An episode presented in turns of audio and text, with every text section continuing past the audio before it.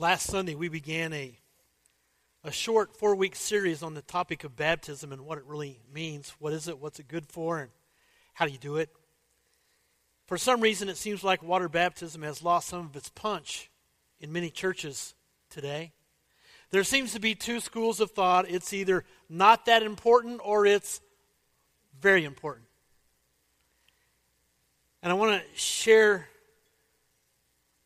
some information today from the book. We've entitled this series Baptism by the Book. What does the book say about baptism? And I think that's what we need to hold on to today to see if it's important in the book. And if it is, so be it. If not, then so be it. Last week it was very clear that baptism has to do with our sin issue. The Bible tells us in Romans 3 that we're all sinners. This week, baptism also pertains to our salvation. I want to unpack this thought for you this morning. So, the two schools of thought about baptism important, not so much. This article appeared in the USA Today. It was entitled, um, The Rite of Baptism is Declining. Here's a portion of the article There are now baptism style ceremonies, ceremonies where God is never mentioned. More and more parents are seeking to introduce their children to a world of all faiths, says Emma Dillard of San Francisco, who runs a website entitled ceremonyway.com. She recently conducted such an event for the daughter of Kristen and Farnham Greer. They said, We just wanted a larger spirit to guide our daughter. We just wanted a, uh, her to not be really tied down to one concept.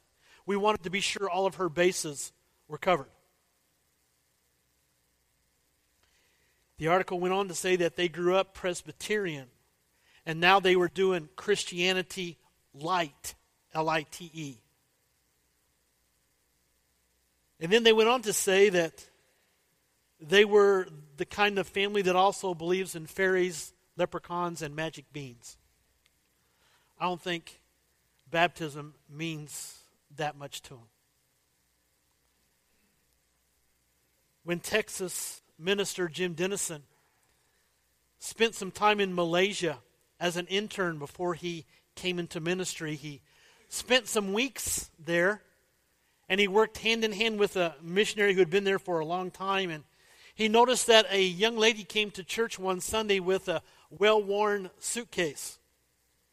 And he asked his missionary friend, What's with the suitcase? And the missionary said that this young lady was told by her dad if she was ever baptized or if she ever became a Christian, she can never come home again.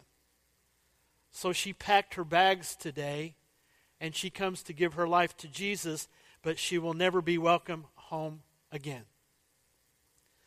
I think for that young lady in Malaysia, baptism is pretty important. So the question is what about you? How important is it to you? Last year or, or last week, it was obvious that it, it has to do with our sin issue. It takes care of that issue. And we're all sinners. We all need a Savior, so that's part of the process. And today it's part of the salvation issue. That's pretty clear here. And I know this is a pretty sensitive issue. I know that there are people who have all types of opinions when it comes to baptism. But today, let's see what the book has to say, and let's base our decision on the book. Sometimes the answer is so simple you can't miss it. I like the story of the kindergarten class that was visiting their local police department, and the officer that was given the tour stopped in an area where they had pictures of people up on the wall, and he said, Now, these are bad people. These are the 10 most wanted people in America. And we hope to catch them someday and put them where they belong. And one of the little girls raised her hands and she said, Well, mister, why didn't you catch them when you took their picture? Sometimes it seems so simple. So if you have your Bibles, just two verses to start with today out of Mark chapter 16. Mark chapter 16, starting with verse 15. In my Bible, these words are written in red. That means Jesus said them. So it says, He said to them, Go into all the world and preach the good news to all creation. Whoever believes and is baptized will be saved, and whoever does not believe will be condemned. I mean, it's pretty clear cut, it's pretty straightforward. I want you to understand that there are two reasons why these verses are so important. Number one, they are never contradicted in Scripture. In fact, there are other Scriptures that affirm this basic statement. Our marching orders from God go into all the world, preach and teach, and to baptize people in the name of the Father, the Son, and the Holy Ghost. The second reason is these verses share the insights of some of our core beliefs of who we are and why we practice Christianity in the way that we do. So, when it comes to baptism, the importance of it, let me share with you three things this morning and then we will look forward to next Sunday. The first thing is this baptism is connected to our message, our purpose of who we are. The place to start to best understand this in Scripture is the setting, and we know here that Jesus has risen from the dead. He is preparing to ascend into heaven. There's a 40 day period when he is making himself known, his presence known to his friends and to people that he comes in contact with. And this is where we receive our what to do orders, our marching orders, if you will. Verse 15, he says that we are to go into all the world and we are to preach the good news to all creation. And then in verse 16, he explains the message. Jesus wants his followers to bring as many people as possible into the kingdom of God, and that starts, like we saw last week, at that moment of baptism. That's when we become part of his family.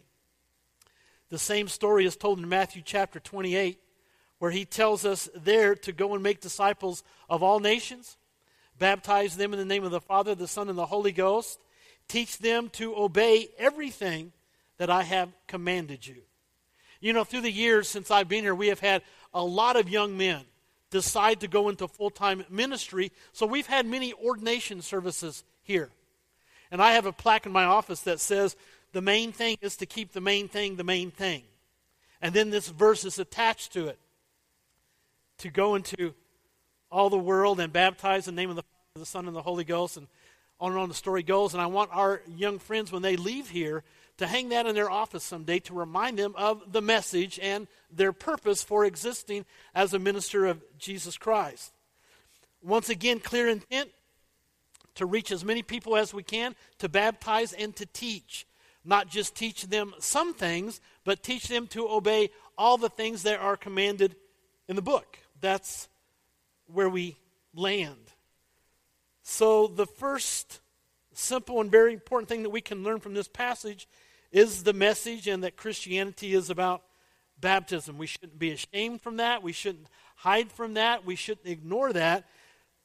And there's a couple of warnings that I must, must kind of talk us through at this point because we should not preach and teach only baptism. There is so much to the Christian walk besides that. And we should never get to the place where we ignore this because Jesus tells us himself if we believe, then we respond naturally with baptism. It's not intended to be the only part of the message, nor is it intended to be ignored. The text tells us that there are two connections of baptism, and the text tells us why it's so important. So it starts with being connected to our message, and then also it is connected to our belief, to who we are and what we are a part of. it's almost like a natural order of things. When I say a natural flow, a natural order of things, there, there are some things that, uh, that, that just uh, come to mind. Spent some time with grandbabies a couple weeks ago, and here's the way it goes babies first learn to crawl, and then they learn to walk, and then they learn to run, and then they learn to drive us crazy. That's the natural order of things, the natural flow of things. There's also a natural order of things when it comes to seasons, even though this is January. Did you notice what temperature we're enjoying today? It's going to be in the 50s, and it's January. When I drove in this morning, there were some geese flying over. I don't know if they're just goofy geese or if spring has sprung. I think they're probably goofy geese because it's January. And usually we have winter, then we have spring, then summer, then fall, then winter. There's a natural progression. And when it comes to understanding who Jesus is, there is a natural order of things. The Bible tells us first we need to believe that he is the Christ, the Son of the living God. And the natural order of things helps us respond to that statement because Romans 3, we talked about this last week, tells us we're all sinners. Romans 6 tells us that the punishment for sin is death. And then the third thing that we need to remember about this process is the Bible says that Jesus, his death, burial, and resurrection takes care of our sin issue if we connect to him through baptism at that moment. I know that's a lot to kind of unload right here, but that's the process. We just had communion just a little bit ago. The Bible tells us in the book of Acts, whenever the Christians came together on the first day of the week, they participated in the Lord's Supper. We are told that that reminds us of the death, burial, and resurrection of Jesus. And every Sunday, when we do that, we are basically saying, Father God, this week, your ways are going to be my ways. What you want me to do, I will do. Where you want me to go, that's basically what's being said during that communion time. Back in Bible times, they sealed the deal with the sharing of the drink. Marriages were kind of uh, um, done between parents. And guys, you would just go to your dad and say, Dad, pick me out a looker, man. I don't want any of this other stuff. And there was some arranging going on, and once it was taken care of and once the chickens were swapped and the money was passed hands, it was kind of a done deal. And then they took the cup and he drank out of the cup and he was basically saying from this day forward, I'm going to be yours, you're going to be mine. Your people will be my people. Where you go, what you want me to do, I will do. If she did not drink from the cup, it was a deal, Lucille. You get it? It's over. I ain't doing that. So when we come every Sunday to communion time, it's a very personal thing. We pray that God would forgive us for our many sins, that He would keep us holy, and we are dedicating our life by taking juice to be His people this coming week. And we are also asking Him to walk with us as we try to do that as best we can. So there's a process, there is a natural flow of things. That moment that we talked about last week, that moment when you became part of the family of God, that moment after you believed and went through the process was at that time of baptism. And it was then that we begin to walk in newness of life. Answered this question last week why don't we baptize babies here at First Christian Church? Very quickly, it's not in the book. Nowhere can you show me in this book that infants were baptized and brought into a salvation relationship with Jesus. It was always adults, believers, kids who understood the difference between right and wrong, who can make that statement for themselves. It was then that they made that statement to walk in newness of life. So we don't do infant baptisms here because it's not in the book. Last week, a little bit about this whole immersion thing. Romans 6 tells us that we are connected to the death of Jesus. And that's why Romans 6 talks about a watery grave of baptism and being lowered down into the watery grave and brought up to walk in newness of life. If you go to your Webster's dictionary, it's going to talk things like immersion or sprinkling or pouring. If you go to the original text, the word for baptism is baptizo, and it means to dunk under water to immerse, to submerge underwater. So that's what we preach and teach. Now, I know what you're thinking. Hey, hey, hey, hey, hey, hey. When I was little, I was christened, and that was baptism, and if it's good enough for them, it's good enough for me, right? I mean, aren't you? Let's say for a moment that you're right and I'm wrong because of the book. What have I lost? Nothing. I was still baptized in accordance with Webster's dictionary. No problem. What if I'm right? What if that word actually means immerse like it does in the Greek text? What if it means to bury someone underwater? What if I'm right? Then what have you lost? Everything. The word means to dunk under water. In fact, the only place I found the word sprinkle in the Bible is in the Old Testament. Remember when the death angel was about ready to pass over God's people and they were commanded to take the hyssop, that plant, that weed, dip it in blood, and then sprinkle the blood on the top of the door mantle.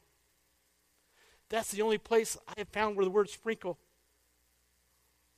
connects with anything. The word baptize, baptizo, means to lower underwater. So I have had people ask me also, can I be a Christian if I'm not baptized?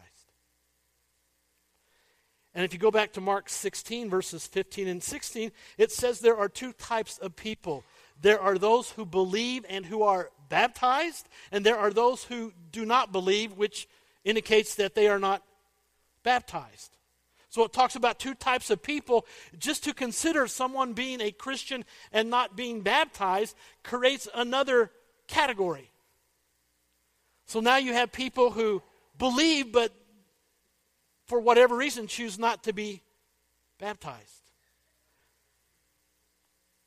So the fact is, even though there may be all kinds of people around us, the category of people does not exist in the Bible. So I'm not sure I can answer that question in a positive way. So when it comes to baptism, we put a lot of our opinions in it because of convenience, because of tradition, and we, we have kind of lost the, the basis for this.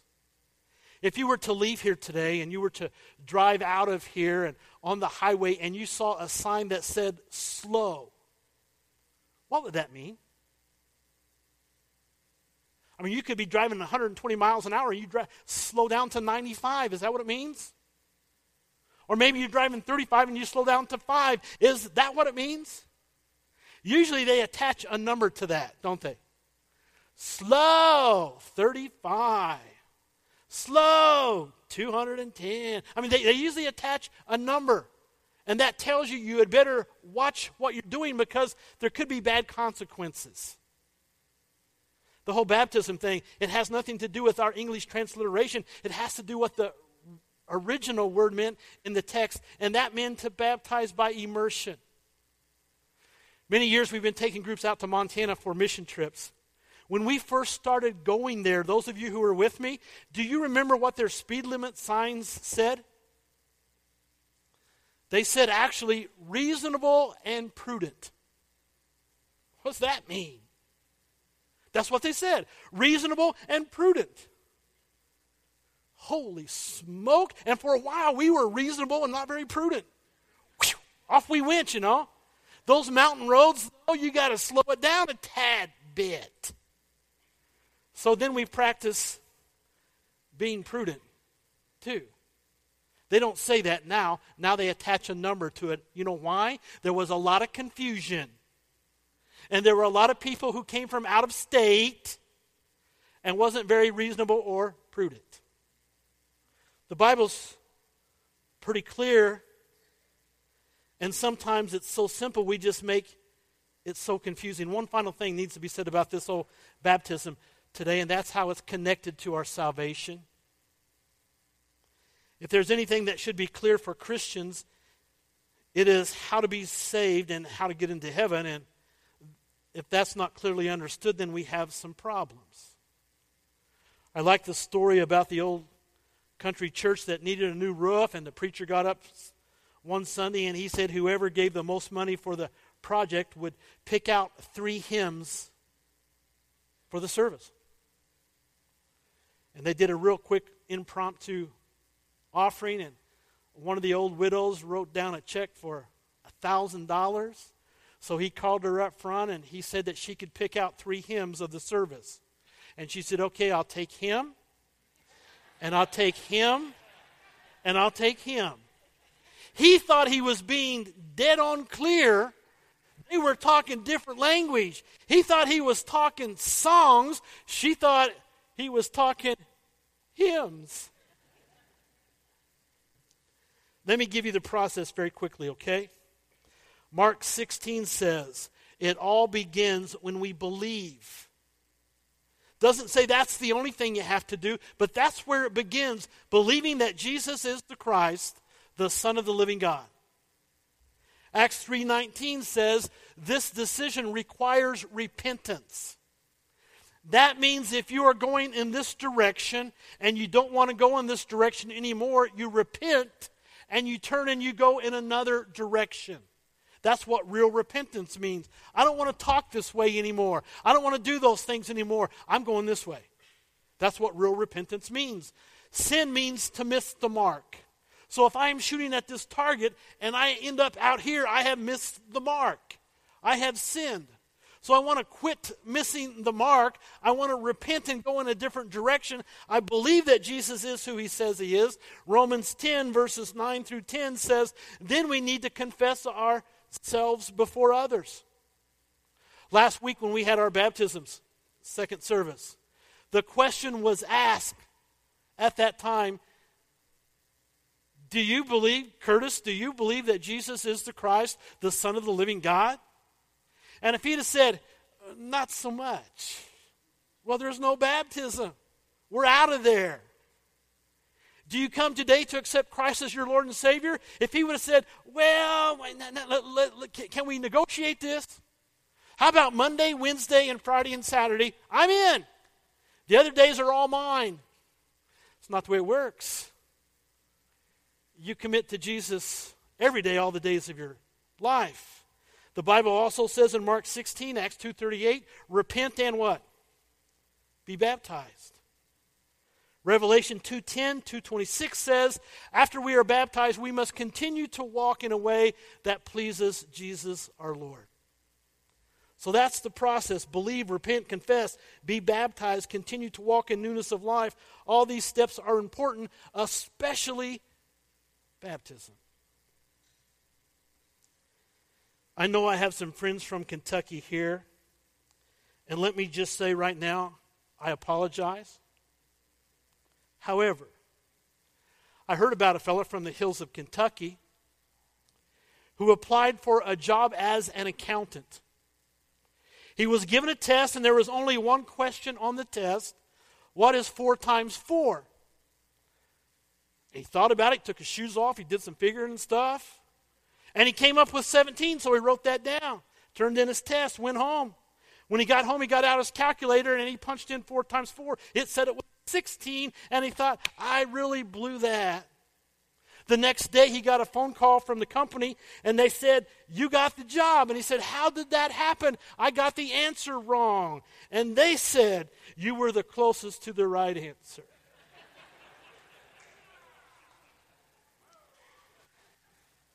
I'm sorry. When it comes to salvation, your salvation, don't miss this. Close is not good enough. It's just not. Close is not good enough. Those of you may remember this picture, some of it, sometimes it's in your Bible, the picture of Jesus at the door. You know what I'm talking about? And the Bible is usually attached to Revelation chapter 3, verse 20, where it says, Behold, I stand to kick your door down. Is that what your Bible says? It says, Behold, I stand and knock. If you notice on, their, on this picture here, there is no doorknob on this side of the door. Jesus is saying, I'm not going to come kick my door or your door in. I'm not going to come force and knock. And if you want to let me in, I will come into your life and I will make you into a different person. Believe who I say I am. Repent of your sins. Confess in your heart with your lips. Baptism is the key. That's how we connect. And then we walk in newness of life. I wonder. I wonder how many people here who have had Jesus knocking at the door for a long time. You see, the door represents our heart. And maybe he's been knocking for a long time. Maybe he's knocking today. All you got to do is let him in. And then let the good times roll.